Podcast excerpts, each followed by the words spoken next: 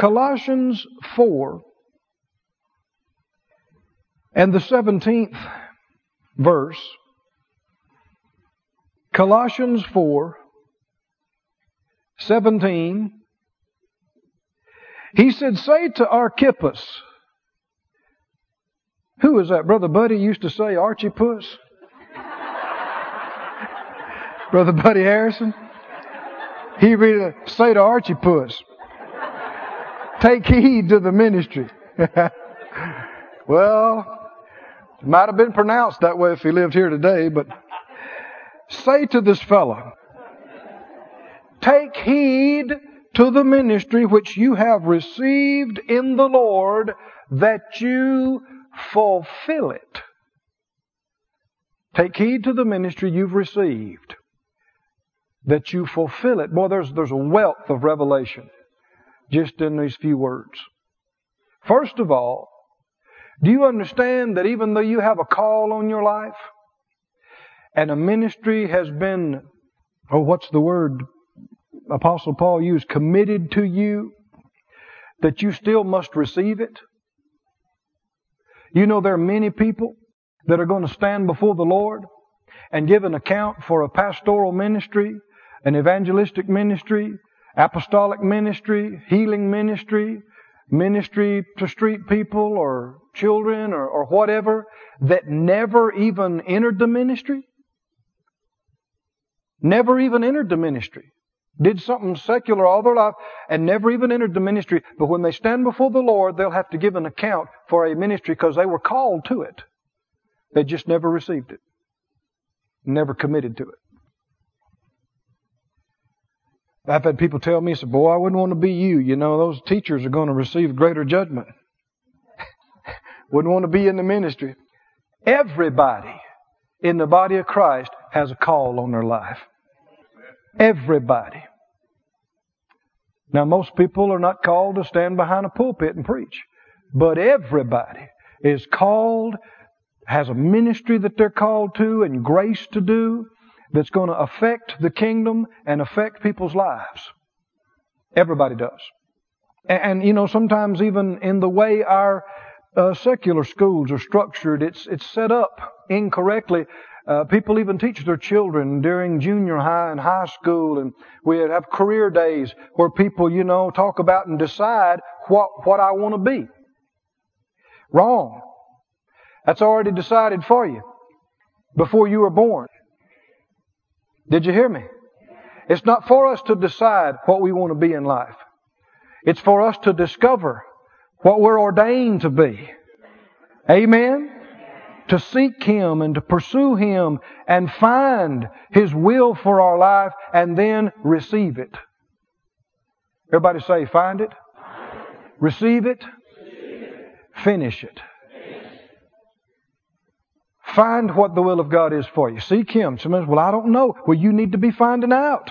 That doesn't mean you ask everybody you know. You ask the one who knows. Sometimes people say, well, I, I, I counsel with so and so and they gave me some bad counsel and they messed my life up. It's your fault. Probably shouldn't even been asking them about it. People are lazy spiritually. Want somebody else to do their praying for them. Somebody else to do their hearing from God for them. No, no, friend, your life is too short. These things are too important to just leave to somebody else's opinion and whim. Get on your face. Seek God for yourself. You need to miss some meals. Find out where am I supposed to be? What am I supposed to be doing? What's my call? What's my grace? What's my gifting? It is such a sad thing. How many Christians are miserable and don't know where they fit? and don't know their place. Phyllis and I have met Christian after Christian after Christian after Christian, even people in the ministry, frustrated, confused, don't know my place. See, a lot of people mad at other people, mad at their pastor because he won't give me a place in the church. Mad at their husband, he won't acknowledge my gift and give me a place. Friend, nobody can stand between you and fulfilling the will of God for your life. Like God told Joshua, no man will be able to stand before you all the days of your life. These things about, well, people are hindering me, they won't let me, it's all deception and excuses and weakness. No. Life is brief. It's short. We're a vapor. We're here for a little while and then it's gone. We don't have time to blame other people. right? Can you find the will of God for your life? Yes, you can.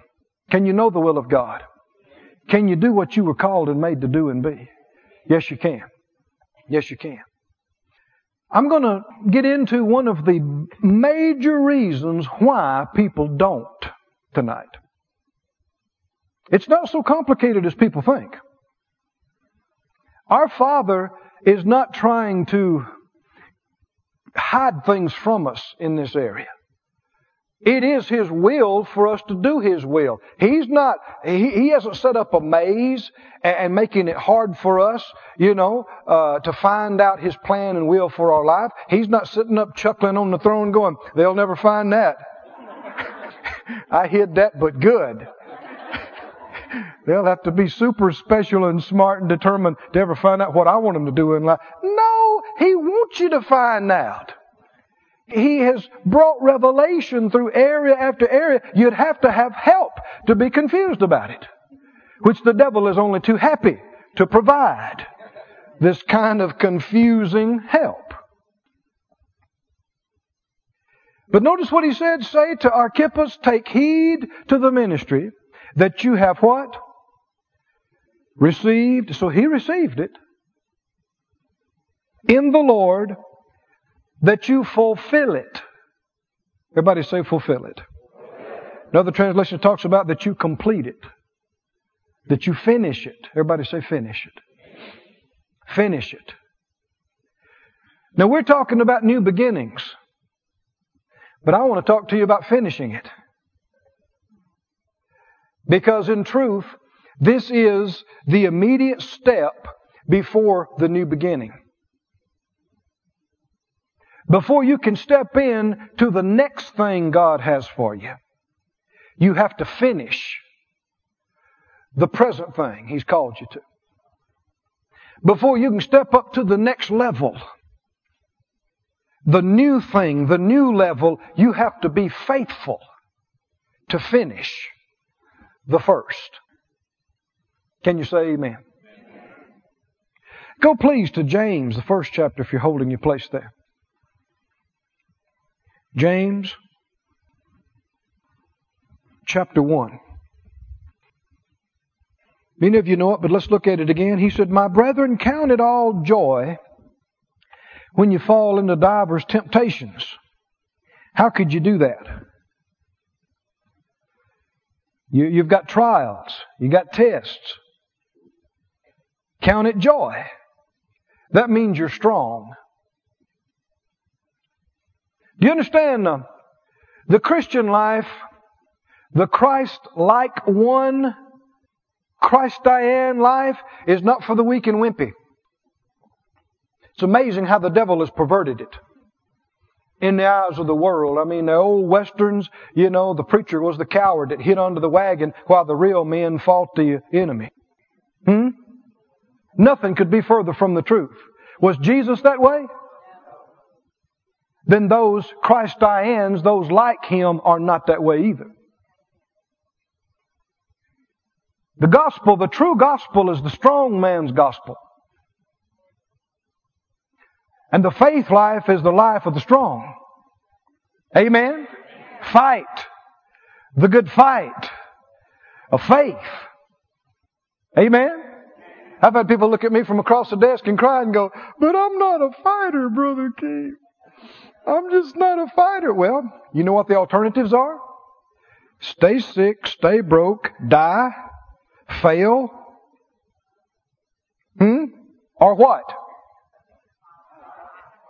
Help me out, guys. You fight. I said you fight. Oh, we're going to have some fun here tonight. I can tell it already. I had the privilege of working under Dr. Kenneth Hagin, my father in the faith, uh, directly with him for some 20 some years, a lot of those in healing school.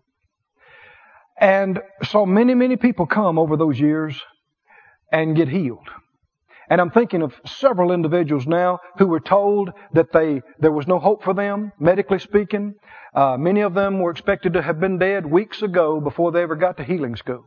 And I'm thinking of person after person after person that I know of that are alive tonight, at home, working a job, been that way for five years, ten years, fifteen years, supposed to have been dead.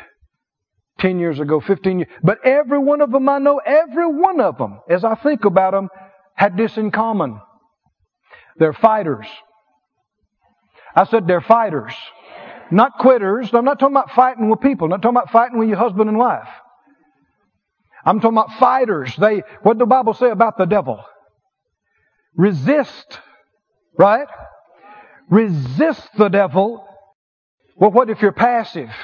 and cry and feel sorry for yourself and plead, Oh God, make the devil leave me alone. Make him quit. Please, God. You know, He didn't tell you to do that. Do you know that nowhere in the New Testament am I aware of, not even one place, where we're told to ask God to make the devil quit? I don't know of a single place where we're told to ask God to do something about the devil, to make the devil stop. He told us you are not to give any place to the devil. You are to resist the devil and he'll flee from you. You exercise authority. You speak to the mountain. Amen? You bind it up and it'll be bound. Well, it takes some strength, doesn't it? it takes some faith. Can't be passive. I remember dealing with people, you know, they, they could barely talk. Had to put my ear down to their head to, to hear them, you know, so weak from sickness or cancer or some such thing. And they said to me in a whisper, I'm not dying. I am not dying with one of the devil's stinking diseases. I will live. Remember one lady I sat with her for 45 minutes, we just said, I will live. I will live and not die. I will live. I will live. I will live. You got to resist the pain. You got to resist the feelings of helplessness. You got to resist the feelings of being a victim. Let me tell you one thing. This is some of the best advice. If you, if you didn't know it, some of the best advice you will ever get. And I'm not saying just because I'm, I'm saying it, but listen. Never, ever, ever, ever, under any circumstances, for any reason, never, ever, ever feel sorry for yourself. That's how you go down. Not even for five minutes. Never. Close the door and pull the blind and put a cool cloth on your head and lay down and act pitiful. Nobody loves me. Don't know why. I try to be a good person. and I don't know why they won't support me and help me. Oh, hush.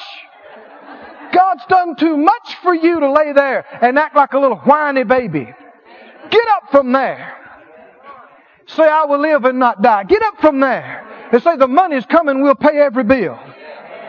Don't have to know how. Don't have to have a clue. Get up from there.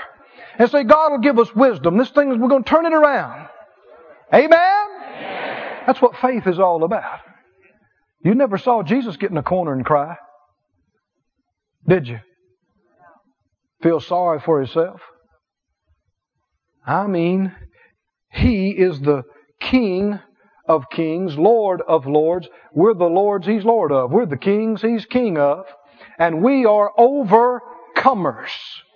More than conquerors. That means you put something in front of us, we come over it. Amen. And we don't quit till we're over it. Overcomers means you come over. In James, the first chapter, count it all joy when you fall into divers temptations, knowing this, the trying of your faith works patience. That's perseverance. Let patience have her perfect work that you may be perfect, complete, and entire, wanting nothing. That's where God wants us all to be. Where we don't want for any good thing. Somebody says, what do you need? You go, well, let me see.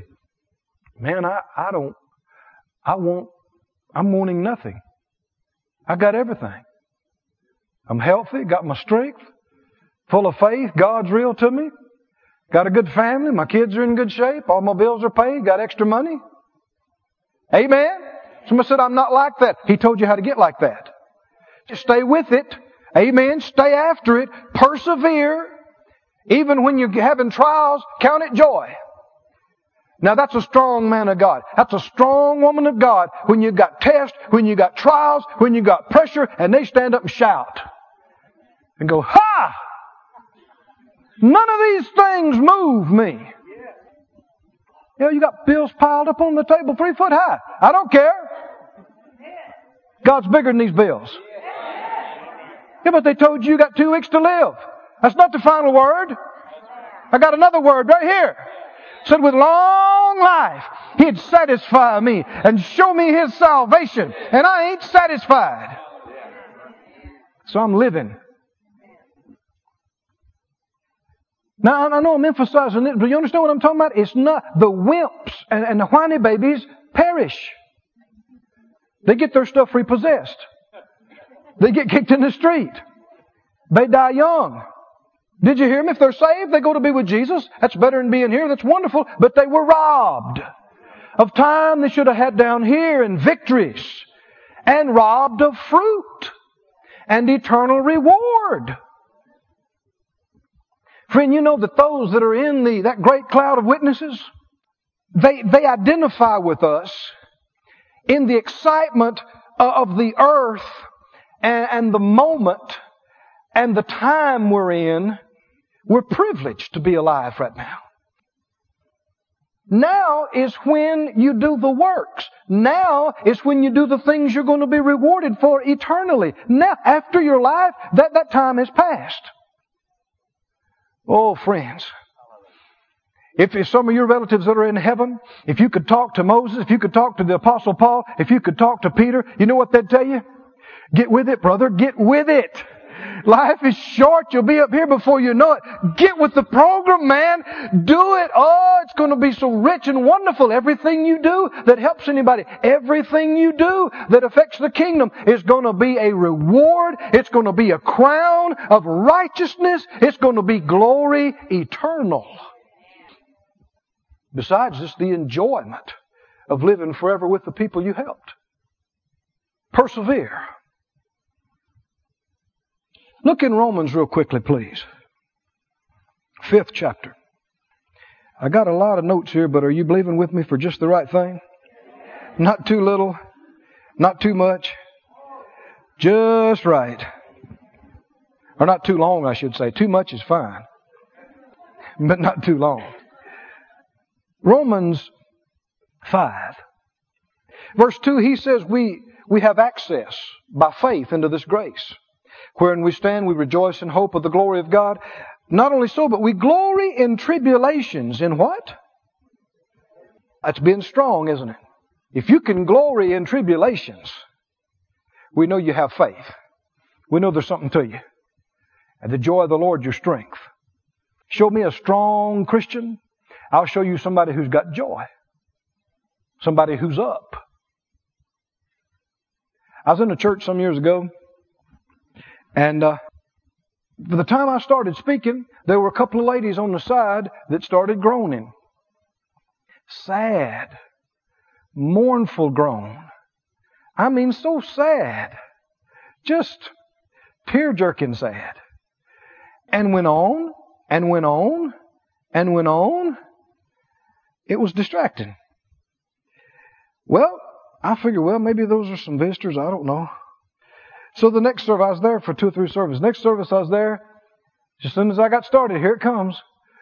Ooh, ooh, ooh. Well, you know, that's distracting for a few seconds. So finally, I asked the pastor, I said, what, what's the story on, on those ladies? He said, well, Brother Keith, they're intercessors. They're praying for you. I thought I wish they'd quit. praying for me. So I said, well, Brother Keith, they're, they're Listen, mm-mm. I pray myself. I know a little bit about prayer. Somebody say, you, you don't believe in groaning? I do. I've groaned myself. Yeah. Yeah. But not like that. There are times that you might, you might sense something in your heart to pray. You might groan. Pretty much this is done in a prayer meeting itself or by yourself. Primarily by yourself. And you don't live like that. You don't live week after week. Ooh, ooh, ooh. That means you're weak. I said it means you're weak. You get a burden, you pray it. You groan, you pray. You pray it through, and you get up and shout. Amen. You never get to the shout, you never get to the faith, which means you never do a prayer that pleases God. Without faith, it's impossible to please Him. People that are always sad and depressed, and some people, blessed hearts, have gotten confused about this. I, I know because I, you know, working in healing school in the first beginning years, you know, you didn't know much, young, and I saw some people got healed, but I saw some people die. And I began to take that home with me. And I began to think, well, you know, man, if you knew more, if you had more faith, if you knew the Word better, if you knew God better, maybe they wouldn't have died. And so I'm, I'm, I'm fasting, I'm praying. I fasted so much, I lost, you know, none of my clothes would fit. But I'm, without meaning to, I got to where I wasn't a nice person to be around. Wasn't, wasn't fun. And I'm sure Phyllis wasn't enjoying me. But I'm being spiritual. I got the weight of this ministry.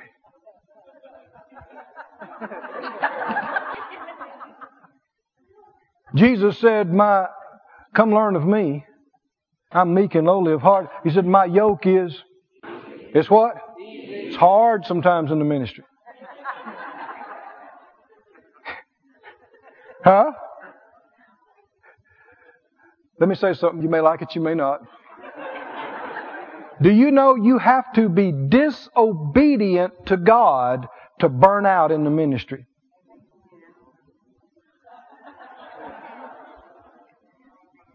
I said you have to be disobedient to God to burn out in the ministry.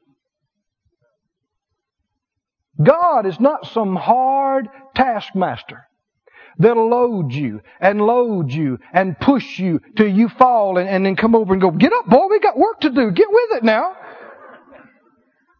Souls are hanging in the balance. Get to it, boy. And push you until you break. Mm-mm. The Lord has never done that to one of His own, never will. I tell you who will load you though. Load you to your back sways like an old mule. Load you to your belly's rubbing the ground.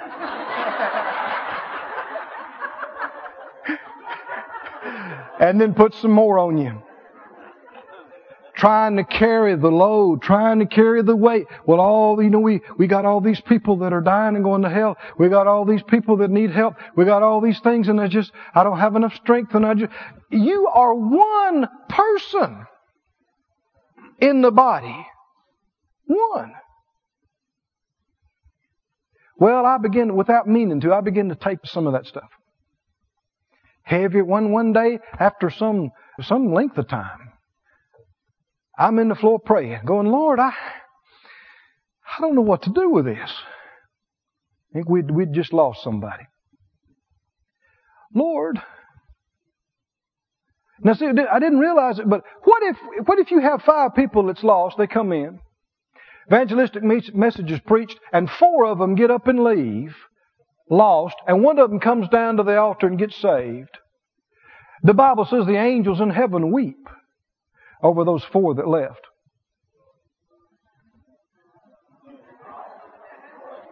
Then why do you? Well, I have compa- more compassion than God.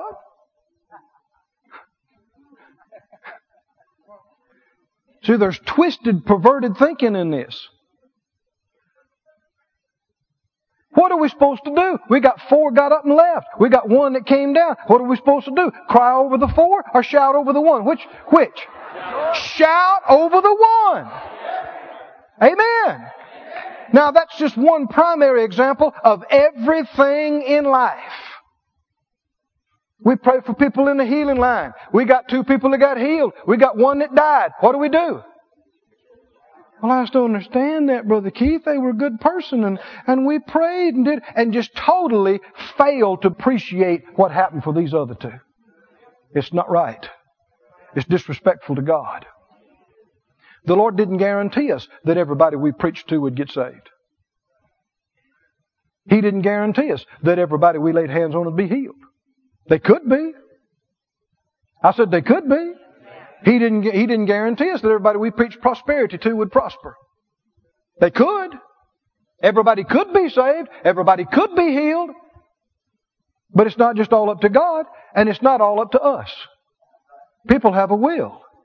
They can receive or reject. They can believe or doubt. They can obey or disobey. I'm in the floor that time. I said, Lord, you know what? What am I going to do about this? Because, I mean, it was just getting heavier and heavier and heavier. And he said, son, I don't mean I heard an audible voice, but very strong in my spirit. He said, son, you are not the healer. I thought, okay. I know that, but I didn't. See, I'm trying to say I know it, but I'm trying to act like I am. Trying to take the responsibility for this. He said, you are not the healer. Whether these people are healed or not is not all riding on your shoulders. It's not all resting on you. He said, You have a job to do what I tell you to do. You prepare, you wait on me, you give what I tell you to give, you lay hands on who I tell you, you believe, you do what I tell you to do, and then you cast the care of the rest over and over on me, and you enjoy your salvation. I'm not going to be a help to them depressed and sad. I'm trying to get to some other parts of my message here, but I'm not quite through. When I first started, I didn't know. I mean, we, we counsel with people. And I grew up in a relatively, what I call a relatively normal home. I didn't know all the messed up stuff that was outside. Thank God and somebody to be sitting across the desk from me telling me going into the second part of the hour uh, of how messed up their life is and, and they're crying and, and I reached over and get them a Kleenex and handed it to them and I got me one too. I picked up my, I'm thinking, my Lord, you know, I didn't know people could be so messed up and, and they're, they're saying, listen, I don't know what I'm going to do, Brother Keith. And I didn't say that loud, but I'm thinking, I don't know what you're going to do either. You're messed up, you know. But that's not gonna help them. Me getting down with them is not going to help them. I gotta have enough faith. I gotta have enough joy until nobody can rain on my parade. Nobody, no amount of their unbelief can quench my flame. Amen? That's how you're to be helped to your friends. That's how you're to be helped to your family. He went on to say, We glory in tribulations, knowing that tribulation works patience. Patience works experience. And experience, hope. That sounds like new beginnings, doesn't it? What comes first, though? Tribulation. Perseverance, you stay with it. You get some experience, you develop. Then comes the expectation of the next level, of the new. When you finished the first. When you finished what you were called to. The Bible says, in fact, just, just turn there. Turn to Matthew 22 and Revelation 17. I could read these or quote these, but take just a minute, turn to them. Matthew 22 then we're going to go directly to Revelation 17. Are you believing with me this evening? Matthew 22,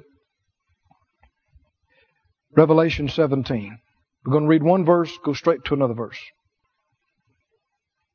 Matthew 22, 14. Read it out loud with me, please, if you find your place. Matthew 22, 14 says, For many are called, but few are chosen. Say it out loud one more time. Many are called, but few are chosen. Do you want to be chosen? Yeah. But, but though many are called, just few are chosen. That means a lot of the many are not chosen. There's many that are called that are not chosen. Few of the many called are chosen. I don't know if you've studied the, the topic, but chosen is wonderful. to be when you have been handpicked, when you've been selected of God, predestined to glory. Amen? Chosen of Him, then you get into these next levels. We're talking from, from faith to faith, from grace to grace, from glory to glory. These next levels, you're, you're predestined for it. You're ordained to it. Revelation gives us the answer why only few of the many called are chosen. Revelation 17 and 14. Revelation 17, 14. Talked about individuals making war with the Lamb. But the Lamb shall overcome them. How many believe that? No matter what the enemy comes up with. The Lamb shall overcome them, for he is Lord of lords and King of kings, and they that are with him. Everybody say, that's us. They that are with him are what? Called and chosen and there you go. There you go. Why? What determined the few that were chosen of the many called? It was the ones who were faithful. Faithful. Everybody say faithful. Faithful. What do those who are promoted in, in the things of the, the world to come, what is it that they hear that the Lord justifies His promotion of them when we look at Him and we hear Him say, Well done, thou extremely smart and good looking, well connected, huh? Superior bred? No, no, uh-uh, uh-uh. What's the word? Well done, thou good and faithful servant. You have been faithful over a few things. Now be ruler over much. Everybody say faithful. Faithful. faithful. As I was saying in the beginning, so many Christians floundering around, frustrated, in, in lack, in confusion, problems with sickness they shouldn't be having, mental and soulical problems they shouldn't be dealing with. Can't seem to find my place. Can't seem to find, you know, where I fit. Can't seem to find my call. Can't seem to find my grace and anointing. Let me tell you why the bulk of this is. It's because of unfaithfulness. The confusion comes when you leave a place God has assigned you early. When you leave a ministry God has put you in early. When you decide to do something different from what you're called to do, from what you knew you were called to do. When a person gets tired of doing something and sees uh, something else that somebody else is doing that they're enamored with, and they say, I want to try that, and they get out of their call and they go to try that, here comes the confusion. Here comes the darkness. Here comes the open door for the enemy. The path of the righteous gets what? How, how many like that? It gets brighter and brighter until the full days, I mean straight up noon, the brightest of the bright that it can get. What does that mean? It, gets brighter, which means you see things clearer. When, if you're in your place and you're in your grace and you're doing what you're supposed to be doing, things are getting clearer to you every day. Every week, every month, the picture is getting clearer to you. You're seeing where the pieces fit better because it's getting brighter, not darker. If you're more confused than you were 10 years ago, then you got out of the will of God somewhere. You missed it. Because it's not supposed to be getting darker. And a lot of people, bless their hearts, just want to blame it all on the devil. Well, you know, the devil, he just attacking me, just attacking me. Don't have a defeatist attitude. We're overcomers. The devil attacks us, we make him eat it. We make him wish you to pick somebody else. Let me give you an example. Brother Hagin, Brother Kenneth Hagin, born prematurely, deformed heart, incurable blood disease, multiple things that should have killed him. But God healed him. And here he is, 85, going strong. Millions of books, millions of tapes all over the world telling people how to have faith, how to get healed. Basically tell them the devil tried, but he couldn't do it. Don't you know the devil has thought so many times, oh, he wished he hadn't put that on him. Right? if he'd have just picked somebody else that would have just laid down and died with it, that'd have been the end of it. But no! He's got to tell the whole world that the devil was the one making him sick and God's the one that healed him and the devil wasn't big enough to do anything about it. That's being more than a conqueror. That's not just whipping him, but making him eat it for the next 25 years, 50 years, whatever. so don't, don't get into this, this, this stupor of all oh, of this. We're just so attacked because, you know, we're, we're so special and we're doing such a wonderful thing for God that we're supremely attacked above everybody. No, you're full of pride and confused. You're an over, be an overcomer.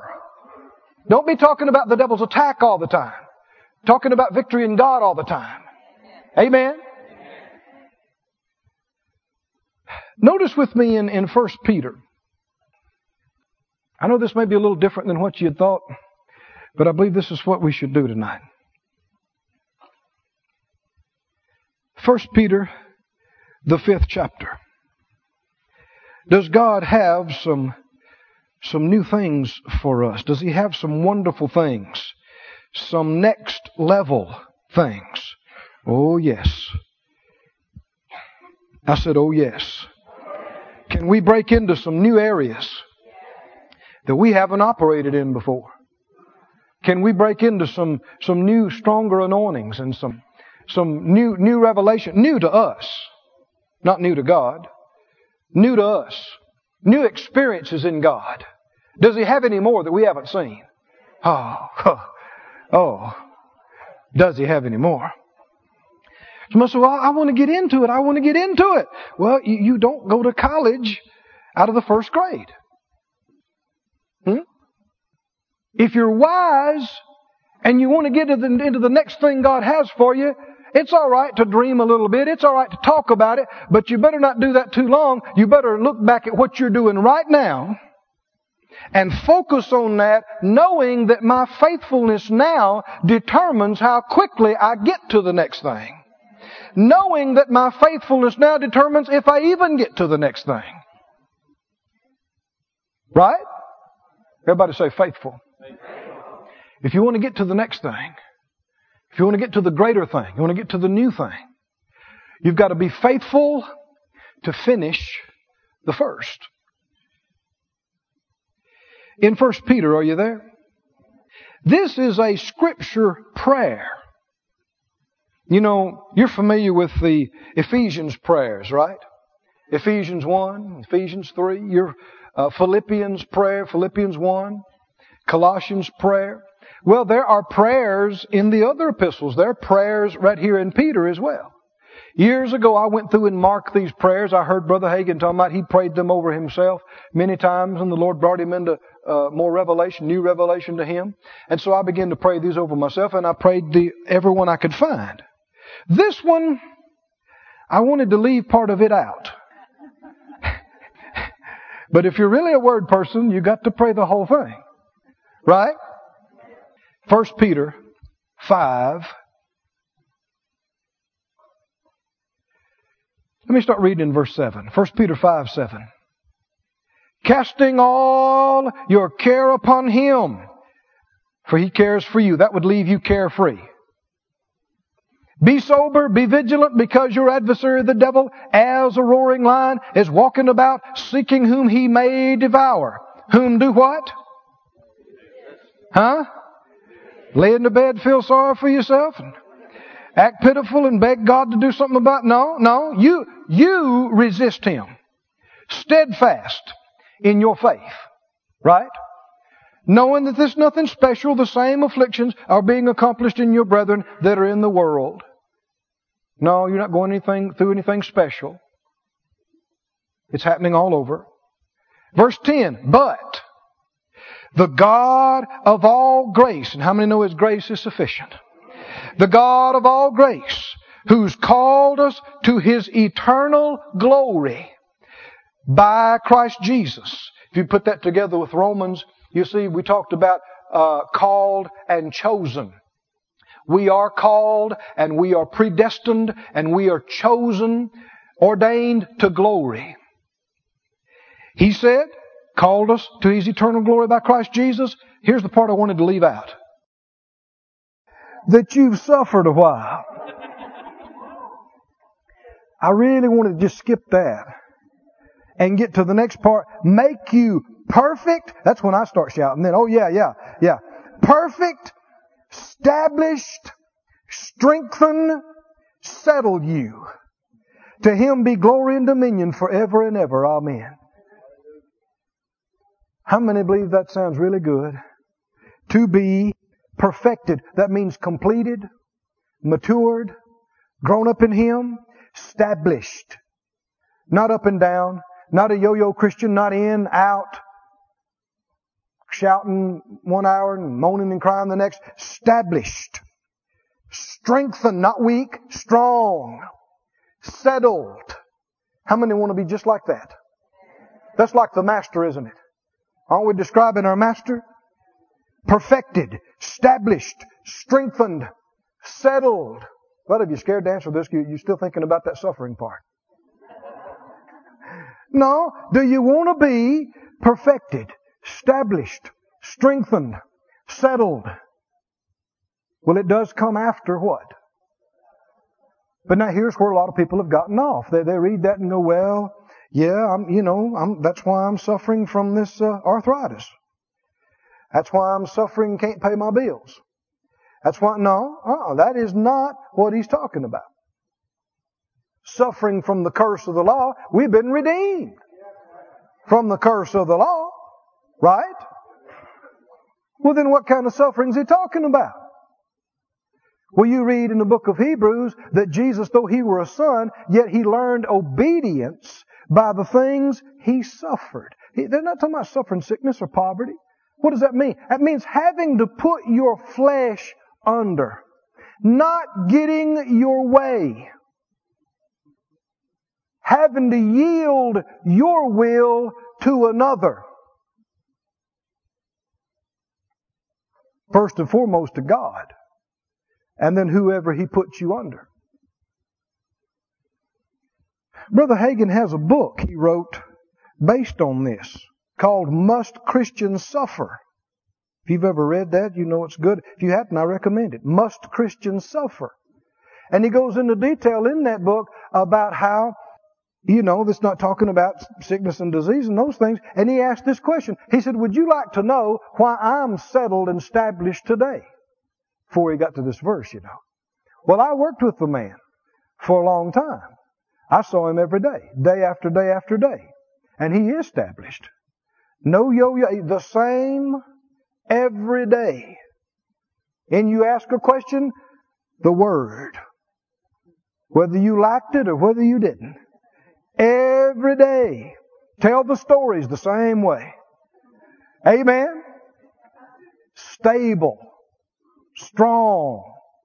All the time I was working with him. I don't remember a time we had to uh, backtrack and say, well, we messed up that. We wasted time and money on that. There were times though he'd say, I'm thinking about doing this. The Lord's dealing with us. And we got all excited. We thought, well, glory to God. We'll probably start that next week. Didn't hear anything about it for a year and a half. Year and a half. We all forgot about it. He comes in two years later and says, you know that thing? You know, we're going to start that. We thought, what thing?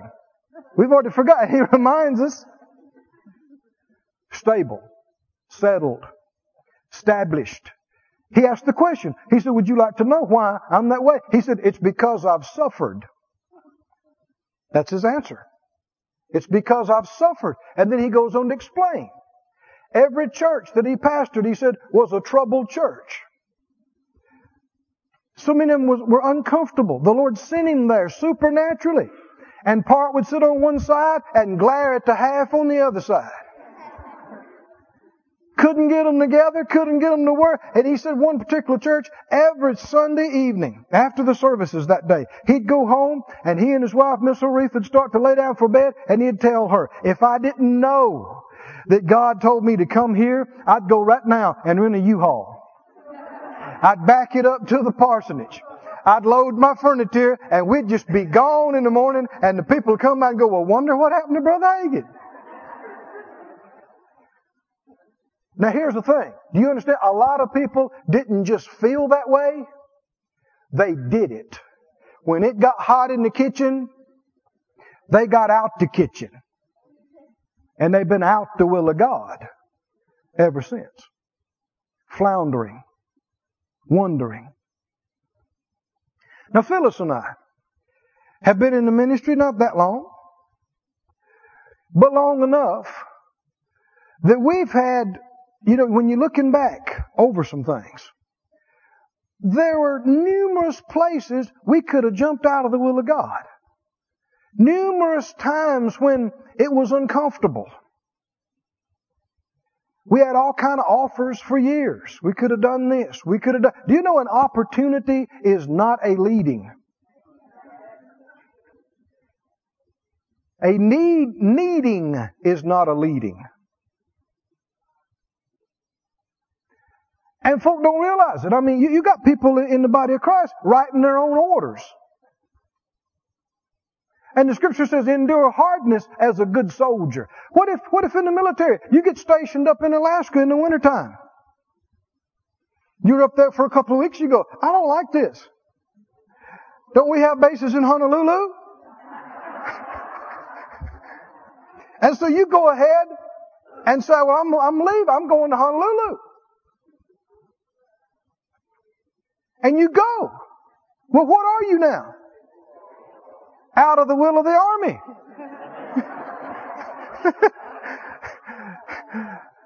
absent without leave. You're absent. You don't have orders.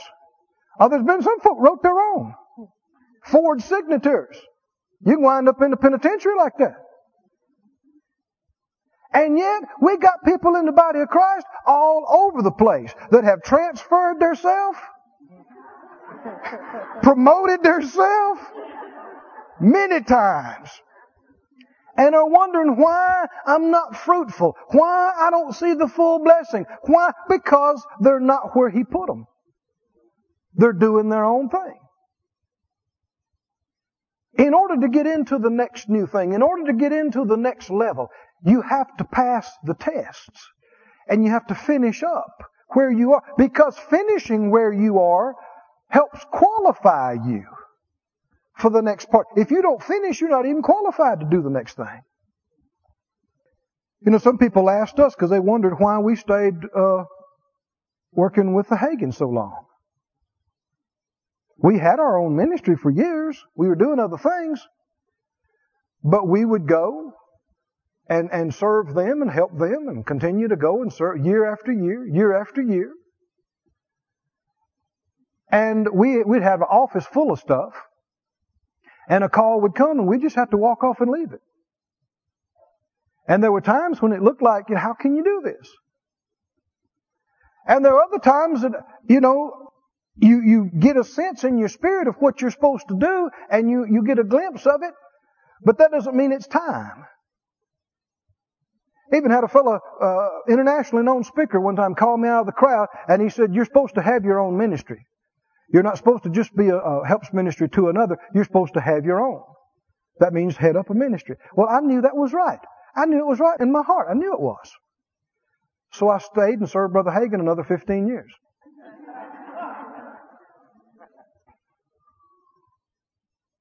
Because it wasn't time. I even talked to him, you know, several years before that about, you know, doing some things in my ministry. He said, fine, get with it, you know. You're not getting any younger. He said, get to it. And um, I had to go back. Phyllis and I had to go back to, and find them in Miami and say, well, Brother Hagin, you know, Miss Oretha, the Lord, you know, it's all right for us to do that, but the Lord didn't release us from helping you. And so we stayed with it. And, and some of the recent things that have happened up in Branson for us. Just amazing. We had a, a strong church just come out seemingly out of nowhere in one day. There was nothing there, and then there's hundreds of people. Boom. And the Lord's given us a, a beautiful facility up there. He's blessed us.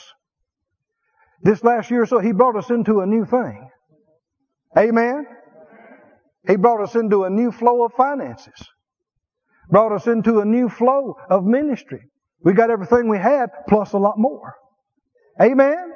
Just being enriched. But I know if we hadn't stayed where we were supposed to stay till we finished that segment, we couldn't have stepped into the next thing. Wouldn't have been there. I was able to teach at Rhema for years. Had a fellow ask me one time, he said, How did you believe to be a Rhema instructor? I said, I didn't. They said, You didn't? I said, No. What'd you do? Well, the Lord told me this one phrase. He said, Help Brother Hagin. So, Every time they said, we need somebody to greet at the door. I said, okay. We need somebody to sign in people and register them at the healing school. Okay. We need people to do this. It was me because that was help. They needed help. And after a couple of years of that, they said we need somebody to help uh, teach in the healing school and, and, and counsel with people, and, and I, am available. We need somebody. And after several years of that, we want somebody to teach in the school. I said, okay. You see what I'm talking about? And there's been times, uh, you know, all of our lives, we, we got, we got flesh, we've got feelings, and there's been times when you felt like, I want to do something else.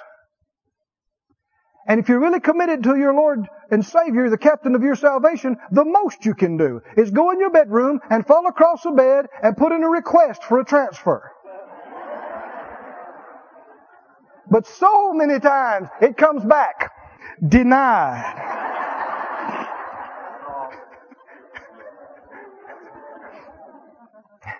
So now what are you going to do? Hmm? Everybody say faithful. Faithful. What determines the few out of the many that are called that wind up chosen? It's the ones that are faithful. I said faithful.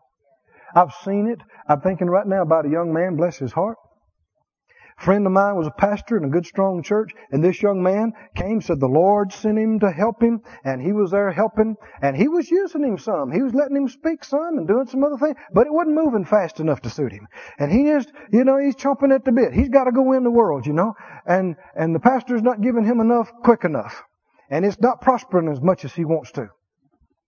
And so uh, he decides he's going to leave. So he left floundered around year after year. And the, the pastor friend of mine was talking to me one day and I said, what about the young guy that left? He said, well, he said he didn't know it. He said, I had it in the works to put him in a house. I had it in the works to do some things. It was already in the works. I, I, I was uh, working on paperwork and doing it. He didn't know. Somebody said, did he tell him? No, he didn't tell him. Would God tell him? God doesn't tell you everything you're going to miss if you disobey Him. Because you're not, you, you disqualify yourself. You count yourself unworthy of it. You got to stay. So many people don't find out what the Lord had planned for them there. They didn't stay long enough. Didn't stay hooked long enough. I don't know why we're saying so much about this, but the Lord knows. I said, the Lord knows.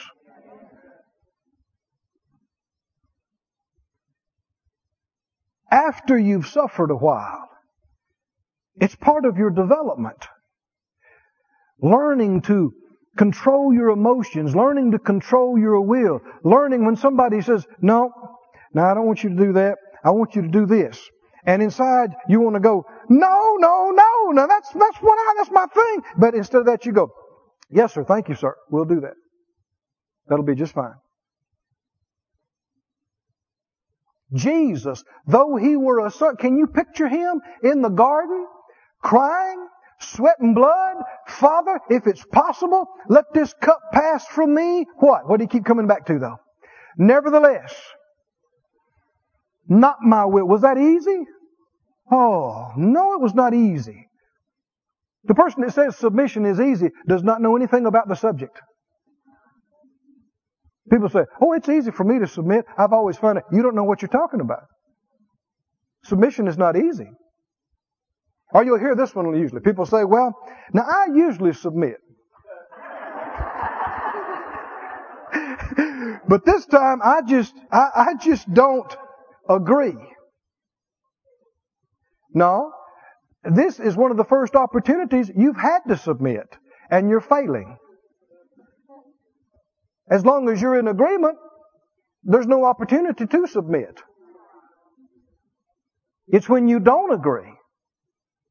Now you have the opportunity to submit. And doing these things, you will experience some suffering, but if you stick to it like the master, then you will grow, you'll be perfected, you'll be developed, you'll be changed on the inside, settled, established, strengthened, and when the next thing comes, you'll finish that phase of your development and you'll come all the way to the next new thing and you'll be qualified now to step up into that and you'll be graced to handle that and it'll be phase after phase, grace to grace, faith to faith, glory to glory of new levels and new beginnings. Can you say amen? Why don't you stand on your feet? Just lift up your hands, begin to thank the Lord. Lord, anything else you want said, anything else you want done, just lift up your hands and praise Him. Begin to bless Him. Hallelujah. Glory to God. You remember the story of Elijah and Elisha. How did Elisha come into that new place of anointing? How did he come into that place of the double portion? Well, he went all the way with Elijah, the man, the place God had joined him to, didn't he? Had multiple opportunities to stop short. Especially that last day. You remember he kept telling him, I'm going on to here. You can stay here. Why don't you just stay here? He said, Oh no, no, no. Where you go, I go. Hmm? I'm with you till the end of this thing. Right? That's the kind of heart you gotta have. And he kept coming up uh, again and again. He said, well, you know, why don't you just stay here? I'm going over here. He said, no, no. I'm, I'm going. I'm fine. I'm going. I'm staying with you. And because he went all the way, he finished that assignment. Everybody say, finished the assignment. Say it again, finished the assignment. Say it again, finished the assignment. Because he finished the assignment, then it was only after that that he told him, he finally turned around and said, What do you want? He said, I want a double portion of what you have. He said, Well, if you see me when I go, it'll be so. That means uh, you got to go as far as you can go with it. You got to go all the way. Can you say amen? Now I want to pray over you. And if it be the case that there are those here that had, you've jumped out of some places that you shouldn't have jumped out, I'm going to pray for you that you'll see that. If you need to go back and make some things right. You might, you might say, well, I can't. That's, that's all past. I can't get back into that. Well, the Lord knows what's next then. But the big thing is your heart. and that you're willing to do anything, willing to go anywhere, willing to stay as long as He says stay. Close your eyes, let me pray over you. Father God, your anointing is here to change hearts and minds and lives here tonight. Nothing's too hard for you. You can even restore the years and the things that the devourer has consumed, even though it be through the avenue of open doors of disobedience or rebellion. But I'm asking you right now, and pray this after me, everybody, please. Lord, open my eyes and show me your choice for me the place you've chosen for me, the connections, the assignments you've chosen for me. If I have left early, if I've stopped short, if I did not finish any part, have mercy on me. Forgive me. And I ask you for grace and a place to repent, an opportunity to make this right. And if that time has passed, I ask you to show me what's right for me now. And out of your great mercy, I ask for a restoration of what was lost, and I ask for an opportunity to get fruit to make up for what was lost. In Jesus' name. Hallelujah. Hallelujah. This ministry has been brought to you today free of charge by the partners of Moore Life Ministries and Faith Life Church. If you would like to help send this word to others at no charge, you can become a word sender today. For more information, visit our website at moorelife.org.